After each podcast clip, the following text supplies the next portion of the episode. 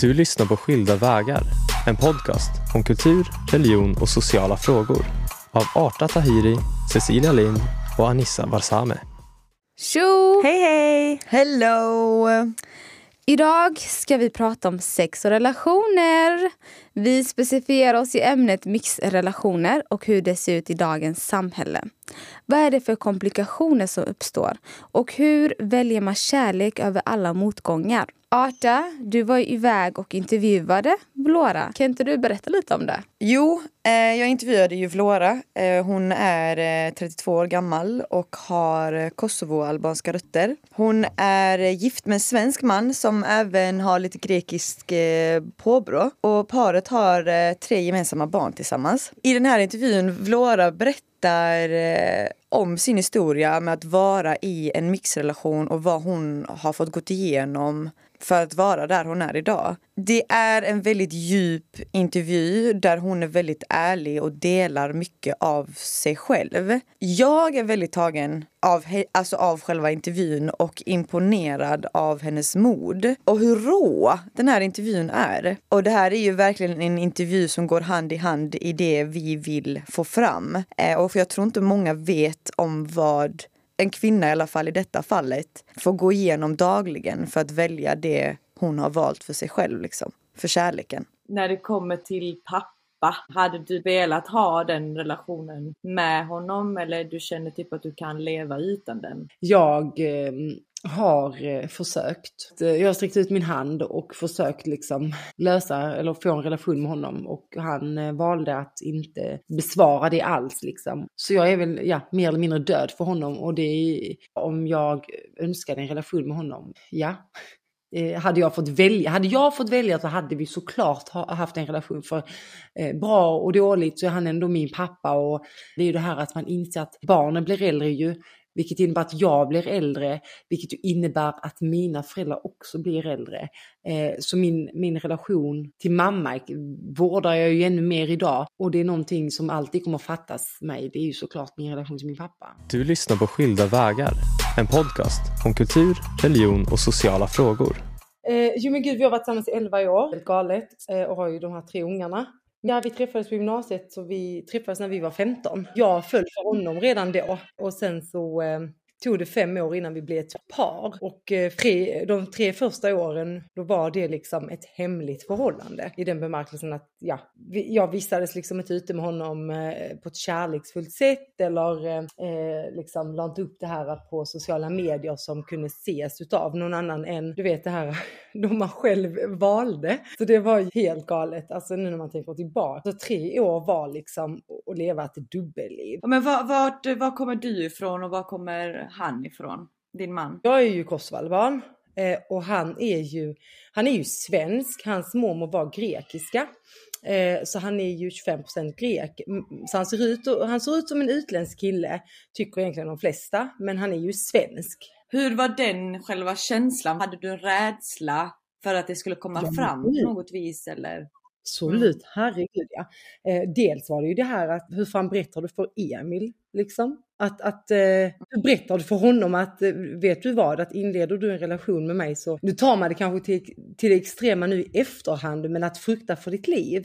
Men där och då så var det ändå det, det jag kände och det jag liksom, ja men det var verkligen så. För jag har ju tre bröder och en pappa som ändå hade mitt liv då och och farbröder och gudkusiner. Så det var ju mm. dels liksom inte berätta för honom, var fullt ärlig med honom om, om det liksom.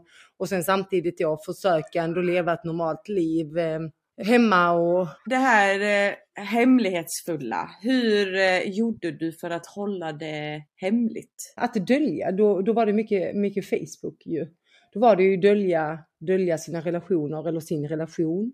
Eh, vistades man utomhus var det ju vi var ute väldigt mycket på den tiden och då var det ju att alltid gå ut i ett större umgänge. För skulle någon se så var det liksom inte specifikt han jag var med, utan det var fler. Och när man var ute liksom så date night, då var det att välja finare ställen i Helsingborg exempelvis eller åka längre bort. Hur tog eh, Emil det? Alltså det sjukaste är, han fick egentligen inte reda på hur det låg till först innan vi väntade vårt första barn. Vilket är tre år efter vi blev tillsammans. Och hur tog han det?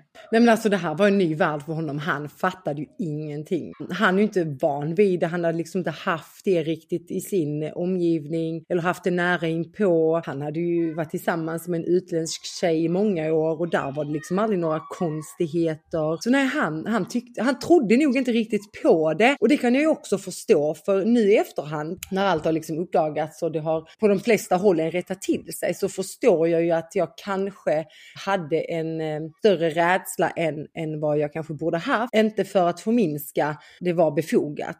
Men, men han kunde liksom inte förstå det och han hela tiden sa liksom att nej men det, du behöver inte oroa dig och, och sen blev han ju en alfahane liksom för att det här var ju hans familj och inte, någon, inte skulle någon komma dit här och, och skada honom eller hans eh, barn eller hans fru eller sambo då liksom. Men det var en rädsla för dig och det var därför du byggde upp den, det, de, alla de här scenarierna i ditt huvud liksom. Ja men precis, men sen är det nog också liksom sättet man är uppväxt på. Många utländska tjejer har, har liksom eh, präglats av under hela deras uppväxt det här med att inte få ha killkompisar, inte få ha pojkvänner, inte få festa och så. Sen ska jag absolut inte, jag jag har ju varit väldigt eh, öppen ändå och det är väl kanske för att mina föräldrar skildes så jag valde liksom att flytta till mamma.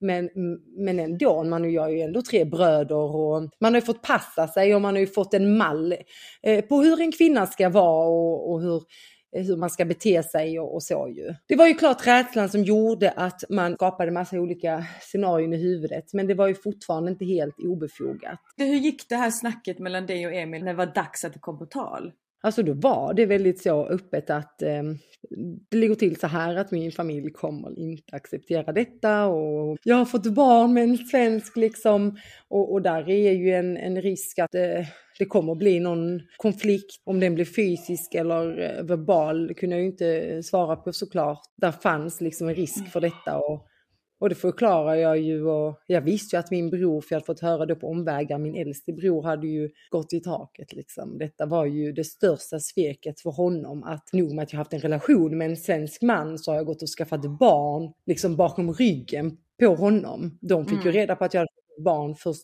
två veckor efter att vår äldste föddes. Han eh, har ju berättat i efterhand att han var ju, ju förbannad. Undrade inte Emil typ att vad är din, din familj liksom? Varför får jag inte träffa dem? Alltså jo, jo, det, det är så sjukt i efterhand för man lärde ju sig att komma på med undanflykter och eh, sen har han väl egentligen anat och jag har ju alltid varit öppen med att det kommer nog inte mottas väl direkt att eh, jag är tillsammans mm. med en svensk. Aldrig att det har funnits en rädsla av att det ska ske någonting någonting mer än så.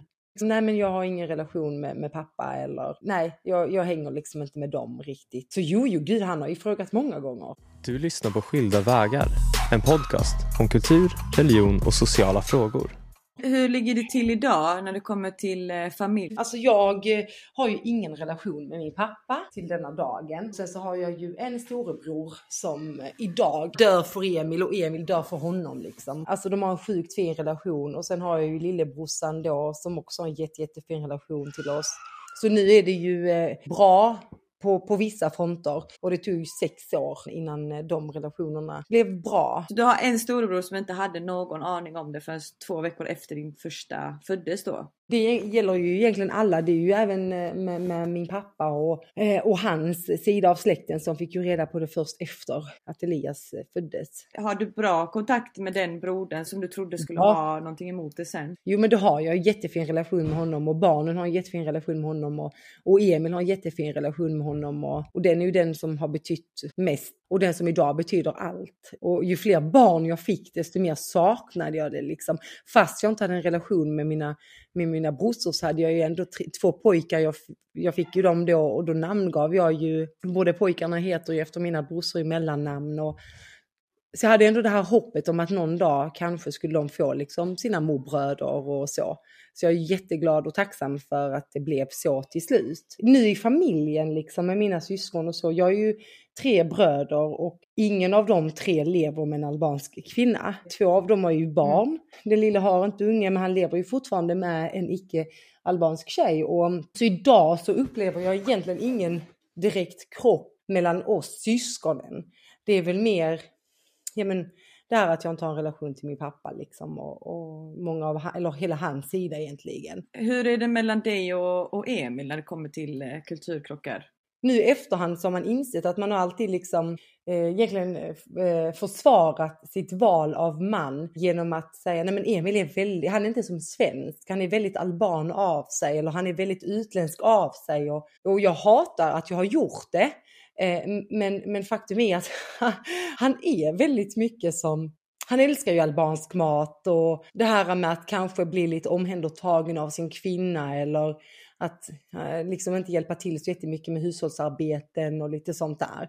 Jag kan känna, men alltså herregud, du är ju svensk, du ska ju hjälpa till mig med barnen. eller. Sen till hans försvar så bygger han ju för, för fullt där hemma och renoverar och gör det jättefint och så. Men det är nog mer den krocken när det gäller mig och Emil. Sen har ni haft någon krock innan?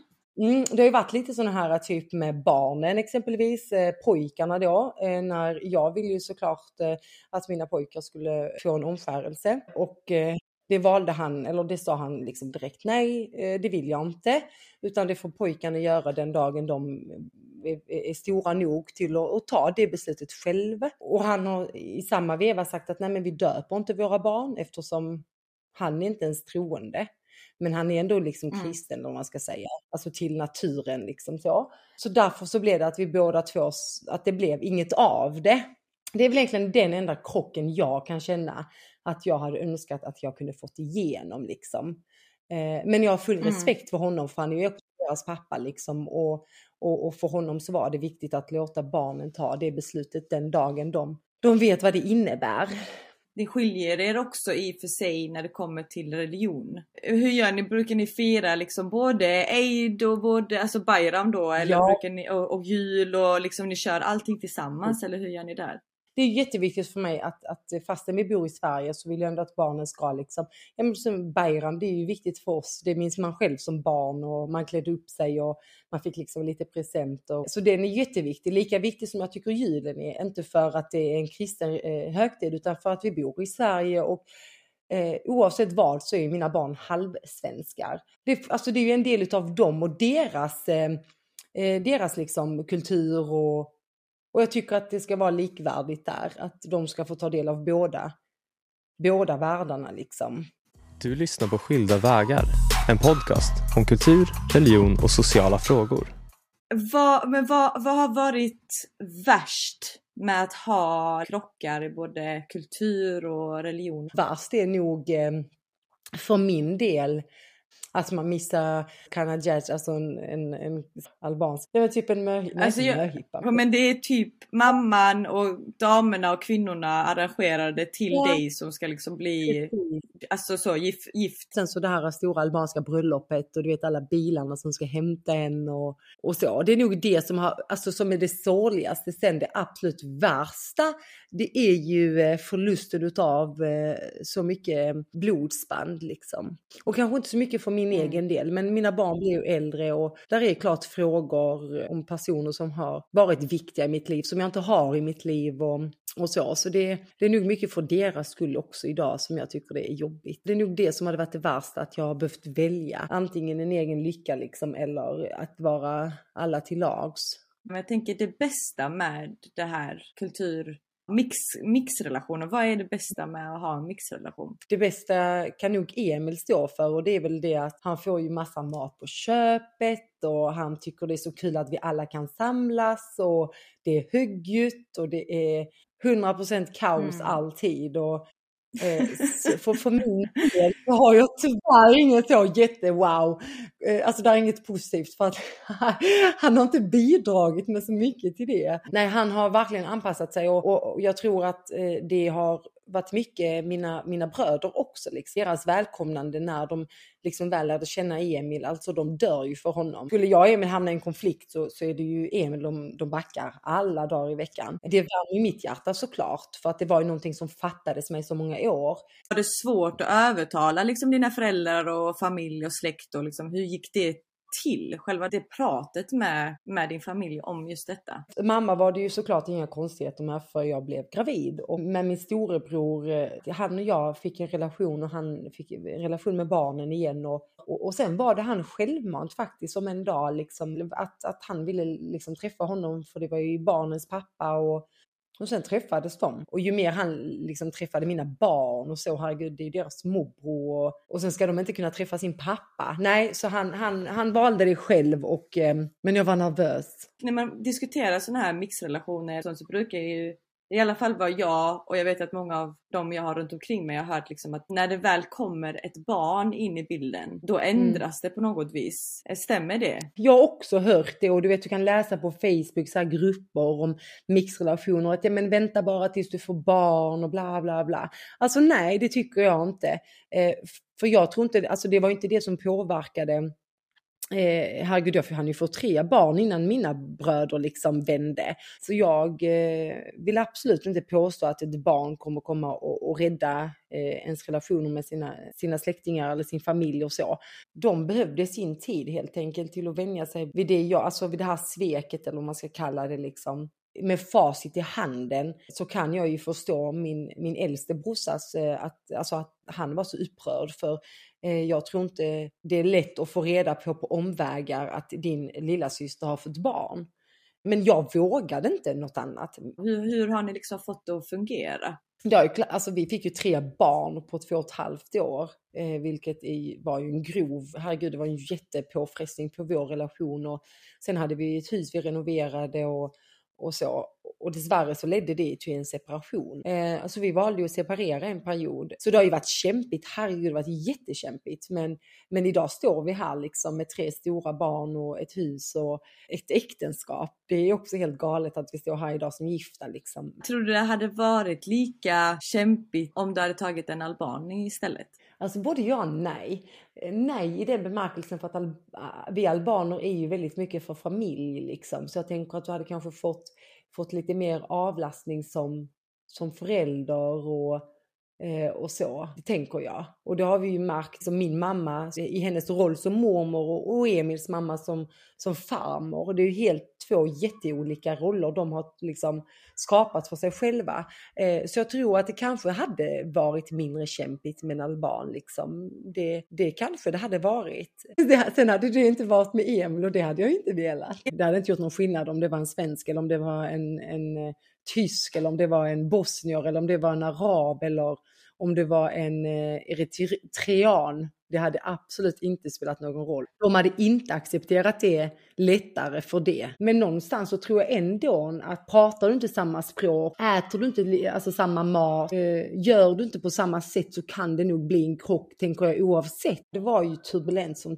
tusan under min uppväxt. Det gav ju resultatet att mina föräldrar skildes ju för många, många år sedan. Och och du vet, jag var avundsjuk på mina kompisars föräldrar exempelvis. Visst, vi hade jättefina stunder som familj också, men, men eh, det dåliga övervägde ju ändå det bra. Så nej, jag vill inte påstå att jag är så uppväxt med eh, att man visar varandra respekt eller har mycket kärlek för varandra och så. Tror du det är det som har drivit dig liksom till att vilja ha det där och därav har kunnat ha den här styrkan med att gå emot familj och släkt och sådana här saker? Alltså vi är båda två skilsmässobarn och har tagit det hårt liksom. När vi separerade så var det ju eh, alltså ett stort misslyckande för oss båda två.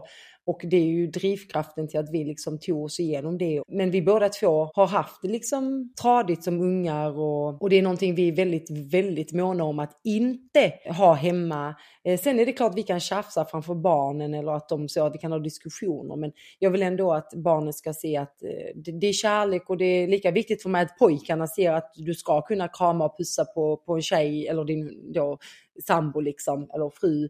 Eh, och att det, det är okej okay att visa känslor, för det gör ju Emil väldigt mycket eh, framför barnen också. För vilken glädje för barnen att se sina föräldrar kära. Och Elvin, vår mellersta, brukar alltid säga mamma, är pappa din olala?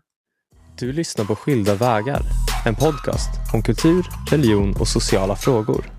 Alltså kvinnor vågar mm gå emot mer än vad en kille gör eller man gör. Hur, hur, hur ställer du dig till det? Jo men gud så är det ju verkligen. Jag har ju som sagt tre bröder och ingen av dem lever med, med, med en albansk tjej. Två av dem har barn, inte heller såklart med albaner då. Men, men de har ju deras, alltså barnen har ju sin farfar då, min pappa, i deras liv. Mina barn har ju inte det. Och det är ju för att jag är tjej och för att de är pojkar. Jag kan ju absolut också tro eh, att, att mina barn kanske inte har lika mycket värde som då har kommit från en svensk man. Eh, jämfört med då mina, min brors eh, barn då som kommer från en albansk man. Fast inte det är en eh, albansk mamma som har fött dem. Vi har ju så himla mycket vi måste trotsa familjer mot. Välja sin egen eh, klädstil eller välja sina egna vänner, välja sin egen karriär, välja sin egen man. Det, det värsta en albansk eller en utländsk kille kan göra det är att välja en nationalitet. Jag som äldst utav eh, kusinskaran som tjej, herregud. När jag då valde en svensk man så har jag visat en väg för alla mina tjejkusiner i släktens ögon. En väg som inte är okej. Okay. Det fick jag ju mycket skit för. Och då kan jag ju vända lite på det att, men jag är ju, herregud, jag är ju uppväxt med att mina brorsor hade ju svenska tjejer när jag var ung. Eh, då har de ju banat den vägen för mig. Men det vill de inte att man gör, utan det får ju alltid vara bara så att det gynnar killar och inte tjejer. Har det varit nära att ta slut mellan dig och Emil på grund av just kulturkrock? Jo men det har det. det, har det. Vi gjorde slut en, en, en runda innan vi fick barn också och då var det för att jag, det var för påfrestande för mig att leva det här dubbellivet liksom. Det var för jobbigt för jag kunde ju vara med Emil och sen så, äh, hade jag varit tillsammans med honom herregud och sen så åkte jag då hem till min pappa och skulle liksom leva som som om ingenting. Det var sjukt, sjukt jobbigt och sen tyckte jag så synd om honom. Så jag lämnade honom en, en runda på grund av det. Eh, men han höll sig fan inte väck. hur, hur har du kunnat hantera detta genom åren? Alltså, det har ju varit, det har varit jättejobbigt. Man har, liksom, jag har väl kanske känt att jag behöver kompensera det med att göra kanske extra mycket hemma och vara extra snäll och ja, men vara extra allt för att, eh, för att det ska vara värt det för honom fast jag vet att det har varit värt det för honom oavsett. Liksom. Hur har det påverkat ditt, ditt mående? Såklart jättedåligt. Dels för att eh, det, det, är väldigt utmattande. Du vet att behöva lägga sån tid och sån energi på att leva det här dåliga livet och blocka massa konton och skydda sig själv. Och här har vi en man då som vill ju lägga upp grejer och då fick man gå in där snabbt som tusan för att ta bort och och, och jag behövde under en period liksom eh, ta hjälp för att det blev så psykiskt påfrestande för mig att jag inte visste var jag skulle ta vägen. Sen på allt det blev då gravid och behöva dölja det och nu i efterhand så är det bara, det känns som man har levt hundra liv. Tycker du det har varit värt det? Absolut, det har ju varit värt det för jag sitter här idag liksom lyckligt gift och har världens bästa pappa till mina tre barn och jag liksom, vi är friska allihopa och vi har det bra och så, så det har absolut varit värt det. Men hade jag gjort om det så hade jag ju liksom såklart inte gjort om det. Och jag hade inte önskat att någon annan hade behövt gå igenom det heller. Vad hade du i så fall gjort ifall du hade fått göra om det? För min egen skull så hade jag ju valt exakt samma väg. För han, det här är ju människan jag vill leva med. Men, men hade jag eh, gjort om det för att eh, ha, ha alltså mer blodsbandsrelationer i livet hade jag ju såklart valt en albansk kille. Som såklart ska godkännas så, eh, först utav utav min då pappa. Kände du typ att i början kanske du var alltså lite naiv men, men att du liksom följde ditt hjärta eller hur, hur ser du på dig själv då liksom jämförelse med hur du ser på dig själv idag? Jo men absolut naiv och man har väl alltid hoppet och jag hade också det. Eh, jag kommer aldrig glömma, alltså detta, och jag, oh, det gör mig så jäkla ledsen detta för att uh, jag minns när jag hade fått mina två pojkar. Oh!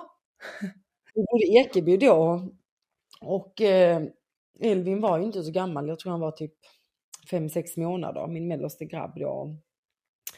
Och jag eh, satt stod och gungade dem i trädgården eh, och bara liksom föreställde mig hur, hur min storebror skulle komma körandes hem till till Ekeby. Mm. Så han har ju definitivt varit den som har fattat mig mest liksom. Och eh, som jag alltid kommer att ångra att jag eh, har svikit eller vad man ska säga. Eh, fastän jag kanske har eh, eh, levt som ändå en, en snäll och duktig flicka eller dotter eller vad man ska säga. För att jag har alltid liksom eh, lyssnat och gjort mycket av vad liksom ska krävas Det var först när det kom till det här att välja liksom sin livspartner som det egentligen blev ett problem och där jag kände att jag behövde vika mig. För fram till dess så har jag ju aldrig låtit mig själv tyglas så speciellt. Och det är också som är så jäkla sjukt för att det ska till att välja en man för sig själv som ska definiera liksom om man är en bra syster eller en bra dotter. Varför tror du att det är så? Eh, första gången jag liksom var sexuell med en kille, då var jag 19 år. Jag skulle fylla 20, vilket är så sjukt. För det är ju inte många som tror. Men jag var ju som, därför jag sa lite, jag var sån här bra flicka och, och bra dotter. Eh, liksom. Eh, och sen har jag jättemånga släktingar som lever sitt bästa liv och, och byter partners och så vidare. Och, men, men, det är precis som att bara för att deras partners de byter och, har, och leker runder med, de är albaner, så då är det okej. Okay. Eh, och helt plötsligt jag som väljer en svensk man, då är jag ju inte värd någonting. Det är precis som att en, en svensk man är värre än tio albanska män. Du lyssnar på Skilda vägar, en podcast om kultur, religion och sociala frågor. Dina barn och, och, språket, eh, kan de albanska eller hur har du, har du försökt bevara språket? Har det funkat? Hur har det sett ut där? Jo men det har det ju. Jag pratar ju albanska mycket med barnen och Eh, och Elias, vår store, han är väldigt, väldigt duktig och han skriver på albanska och, och sådär. Och de förstår, alla tre förstår ju allt i princip. Alltså barnen vet, är det på albanska så är det ju allvar. Jag kan säga liksom sluta, sluta, ingen slutar. Balni, det, det, det, det, men hur har du kommit liksom med, med Emil? Eh, kan han albanska? Har han försökt lära sig? Eller känner han alltså typ på något vis att han känner sig utanför när du pratar albanska med barnen? Han förstår jättemycket albanska han med. Det går liksom inte att prata skit om honom nu. eh, och han förstår ju mycket utav, hör han oss ha en konversation så fattar han ju till 95 procent sammanhanget utav vad det handlar om. Liksom. Men jag tänker, har ni lärt er liksom något annat så här specifikt utifrån varandra när det kommer till just det här med er mixrelation? Som har gynnat er? Emil är ju väldigt lugn av sig. Han vet inte hur det är att stressa överhuvudtaget. Jag är väl en mer stressmänniska. Jag har ju definitivt lärt mig att Eh, och inte ta vissa grejer på allvar. Liksom.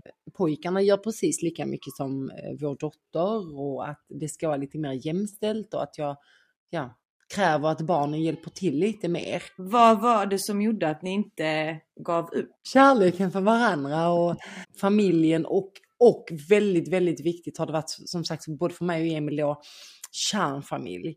Där jag står idag är resultatet av allt detta så hade jag gjort det igen liksom och igen och igen och igen. Absolut, det har ju varit, varit värt det hundra gånger om. Du lyssnar på Skilda vägar, en podcast om kultur, religion och sociala frågor. Jag tyckte att det här var en väldigt eh, intressant intervju vi hade med Blåra. Och jag gillar hur ärlig hon var och eh, hur modig hon är att berätta sin erfarenhet och vad hon har gått igenom. Det är inte många som vågar berätta. Så jag tycker det är väldigt starkt av henne. Ja men precis, jag tycker också det är jätte jättestarkt av henne att vara så öppen som hon är. Och jag känner igen mig extremt mycket fast kanske omvända roller eftersom jag är svensk och har varit tillsammans med killar från andra kulturer och religioner. Jag har ju aldrig varit i en mixrelation och har inte så mycket erfarenhet av det.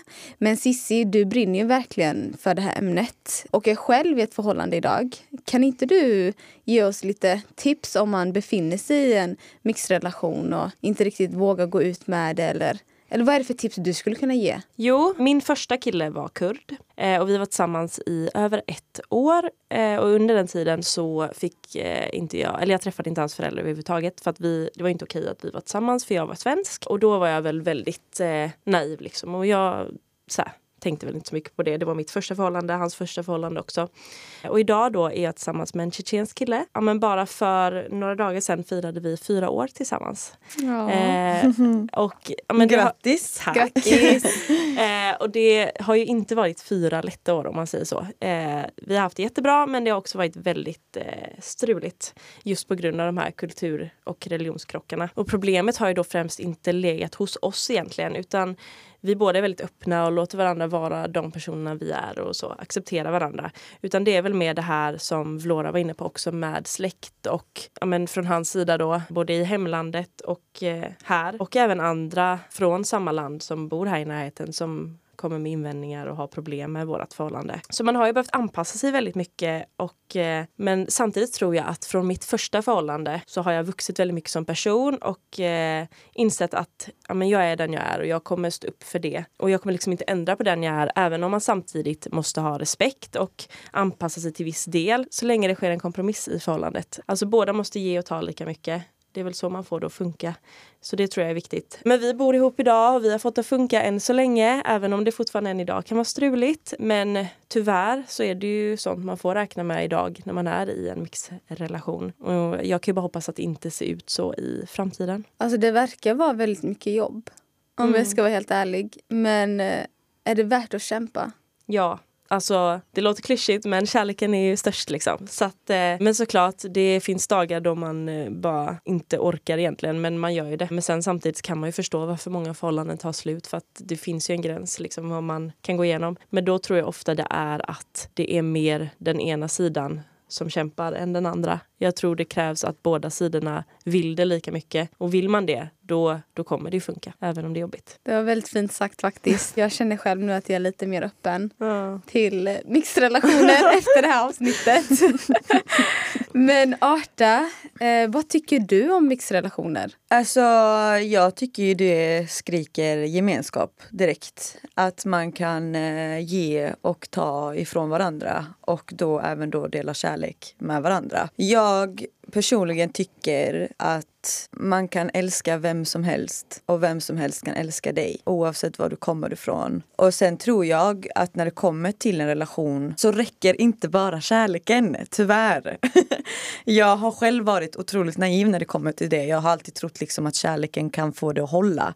Men där är ju så många andra grejer som måste funka. Där är det ju jättesvårt om man inte får stödet från familj och släkt. Men i slutändan så blir det ändå att man följer ju det man själv vill ha och det man, den personen man själv vill ha ett liv med. Det är ju såklart bara synd att föräldrar har den här känslan gentemot en annan etnicitet. Och det är som vi har pratat om lite innan, att det har ju att göra med att de inte är vana på samma sätt som vi i andra generationen är. Till exempel Flora är ju också en andra generation. Hon är har vuxit upp med alla olika typer av bakgrunder och etniciteter och religioner och så vidare. Så hon är ju mer öppen för det medan kanske hennes föräldrar inte är det. Och det är det som vi har ju som sagt, det är det vi bär med oss, vi andra generationen, att detta kanske inte kommer fortsätta för våra barn i framtiden. Och därav tycker jag det är jätteviktigt att man tar steg som Vlora har tagit, som Sissi gör,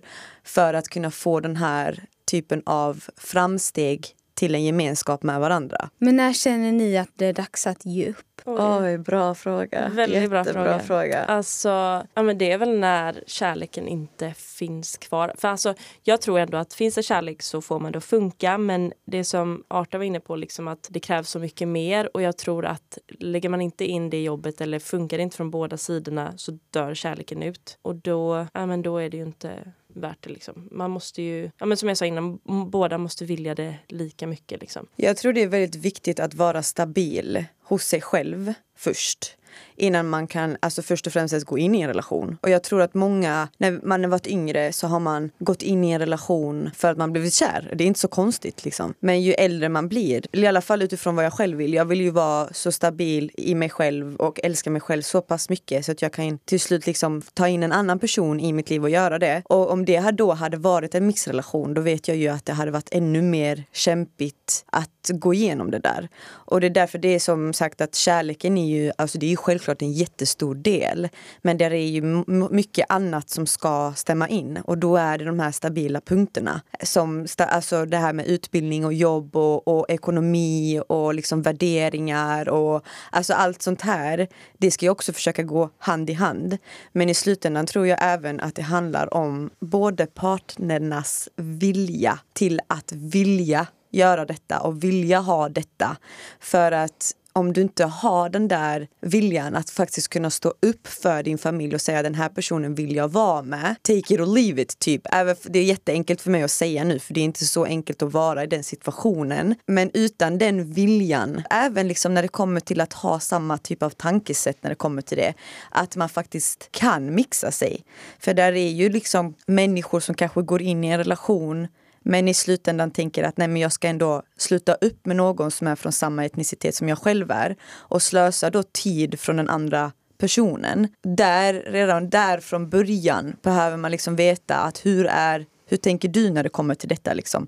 Vad kommer du göra när du, om du hamnar i den här situationen? Kommer du gå emot din familj? Kommer du stå upp för mig eller för dig? Kommer jag stå upp för dig? Alltså förstår ni hur jag tänker? Mm, mm, det, mm. det är det, här, det jag menar med att det är så viktigt att vara stabil och veta hur man alltså i alla fall har koll på vad man ska göra eller vara väldigt bestämd i att jag kommer gå igenom detta med dig för att jag vill vara med dig. Så den här stab stabila punkten hos sig själv tror jag det är mm. jätteviktigt att ha innan man går in i en mixrelation. Eller en relation oavsett, men speciellt en mixrelation eftersom den är så pass kämpig på ett sätt. Gud, jag håller med verkligen. Och det jag tänker på det här med att vara stabil i sig själv också, att man måste nog vara beredd på att vara väldigt stark i sig själv. Just när man får ta emot så mycket ja, men skit för det är väldigt lätt att säga, ja men det är fel på mig det är mig det är fel på för att det är inte okej att han eller hon är med mig. Jag måste ändra på. Alltså så här, när det egentligen är att de har inte ens träffat dig utan de har bara bestämt utifrån där, därifrån du kommer eller den religionen du har. Så man måste vara beredd att orka väldigt mycket för att kämpa igenom det för det tär på en och känna liksom att jag duger inte som person. Mm. Och det är också en stabilitet att man måste vara väldigt säker i sig själv för att palla gå igenom den processen. Liksom. Ja, och det är exakt det här jag, jag, jag menar och, och syftar på. Även fast man är den personen som går emot sin familj eller är den personen där din partner går emot din familj så är det kämpigt oavsett vad. För att alltså, det, är, det är din familj som inte accepterar vem du är med. Samtidigt som du tänker att okay, min partners familj kommer inte tycka om mig oavsett vad jag än gör. Så det är det jag menar med att man måste vara väldigt stabil och ha sig själv eh, otroligt mycket. Det, det räcker inte med kärlek och det räcker inte med att vara naiv längre. Nej, jag, jag förstår eh, vad du menar. Det verkar vara väldigt mycket jobb. Men jag känner samtidigt alla relationer är jobb. Ja, ja, ja, verkligen. verkligen. Som, om du vill till och med förbättra liksom, din relation med din familj. Det är mm. också jobb. 100%. Ja, och det är viktigt att inte förlora sig själv i det. För det är väl då man, alltså då är man inte lycklig ändå. Ja. Det är även det här vad man är villig att uppoffra. Och vad man mm. är villig att kompromissa med. För att som sagt det krävs att man ger och tar ifall man nu både vill ta med delar från båda kulturerna, båda religionerna och få det att funka så är man ju, måste man ju uppoffra vissa saker och samma sak med den andra. Som liksom att man är villig att ändå ändra på sig till en viss del så länge den andra gör det också. Det här mm. som eh, Vlora är inne på lite det här med omskärelse på sina barn och det där. Alltså att man är villig att, ja men jag, jag hör dig på den här delen om du hör mig på den här delen. Ja, alltså, det handlar ju om att kompromissa. Ja. Det är det här jag menar med att vissa grejer kanske är jättestora och jätteviktiga för dig och du vill ha med det från din kultur kultur. Om du inte liksom kan känna typ att nej men jag, jag kan faktiskt lägga detta åt sidan för min partner, då ska man nog faktiskt inte in med någon som har en annan etnicitet eller bakgrund. Nej, för då blir det ju fel redan där. Och det är det här jag menar, det är de här grejerna man måste vara väldigt bestämd hos, hos sig själv om vad det är man vill. Mm. För hon, hon nämnde ju någonting liksom som heter Kana Judge. Och Kana Judge är ju liksom kvinnorna och det är mamman som fixar detta till sin dotter. Där liksom hon ska lämnas bort då till mannen. Liksom hon ska flytta till mannen. Det här är en gammal traditionell grej. Och då är det en väldigt stor grej för det är liksom en mamma-dotter sak och så är det bara kvinnor som firar. Och det är som hon sa själv, hon bara, alltså någonting som jag kände typ att jag ändå ville ha. Mm. Det var ju det här Kanadjej liksom. Hon bara, men hon bara, det, det, kunde jag inte ha på grund av att jag inte gifte mig med, med någon alban liksom som hon själv är. Mm. Och det är såna, såna grejer från din egen kultur som du vill Alltså som man behöver tänka på. Samma sak med svensk, liksom, att väljer du någon som inte kanske är svensk och som inte är kristen, då blir det inte kanske att gifta sig i kyrkan. Som, eller att döpa sina barn. Eller att döpa sina mm, barn eller någonting liknande. Så det är det här jag menar, det är hur, hur stort sätter man det här traditionerna och kulturen för sig själv. Mm. Det är mycket sånt man behöver liksom kanske hantera och gå igenom och, och ifrågasätta sig själv. Om vad är det jag vill ha? Innan man går in i en relation där man kanske ger den personen falska förhoppningar. Jag tycker det är väldigt orättvist om man slösar en annan, en annan persons liv eller tid när man själv vet om att eh, det här inte kommer funka. För mig är det väldigt själviskt om jag ska vara ärlig. Mm. Och det är väldigt fel också att man slösar en annan persons tid på det här sättet när man själv vet att det inte kommer hålla. Jag skulle nog säga om du lyssnar på det här och du själv är i en mixrelation, kolla på dig själv och se hur din situation ser ut. Kommer det här gå eller inte? Och jag tror oftast så vet man innerst inne Ja, om det kommer gå eller Mm. inte. 100 man. procent. Jag själv har inte varit i en mixrelation. Mm. Men eh, det, det känns som det. Det är de här grejerna man behöver tänka på. Du kan inte naivt gå in i en mixrelation för det är så mycket mer än bara den personen du ska vara med och bara den personen du ska gifta dig med. Det är familjen också. Det är jättejobbigt när man är i en situation där man inte känner sig accepterad av den familjen. Det är inte fel på dig för att du inte är accepterad av en familj. Det är bara synd att man, det är som det är och det är därför vi behöver en förändring. Du lyssnar på Skilda vägar, en podcast om kultur, religion och sociala frågor. Tack så mycket för det här avsnittet. Våra lyssnare, ni får gärna dela med er av er erfarenhet med oss. Vi eh, hoppas att vi ses igen i nästa avsnitt. Och stort tack till Vlora som ville ställa upp och Verkligen. eh, prata så öppet om sina erfarenheter. Ja, Falmderit Vlor. Jag Ja. sa det på albanska till henne. Hej då! Du lyssnar på Skilda vägar, en podcast om kultur, religion och sociala frågor av Arta Tahiri, Cecilia Lind och Anissa Varsame.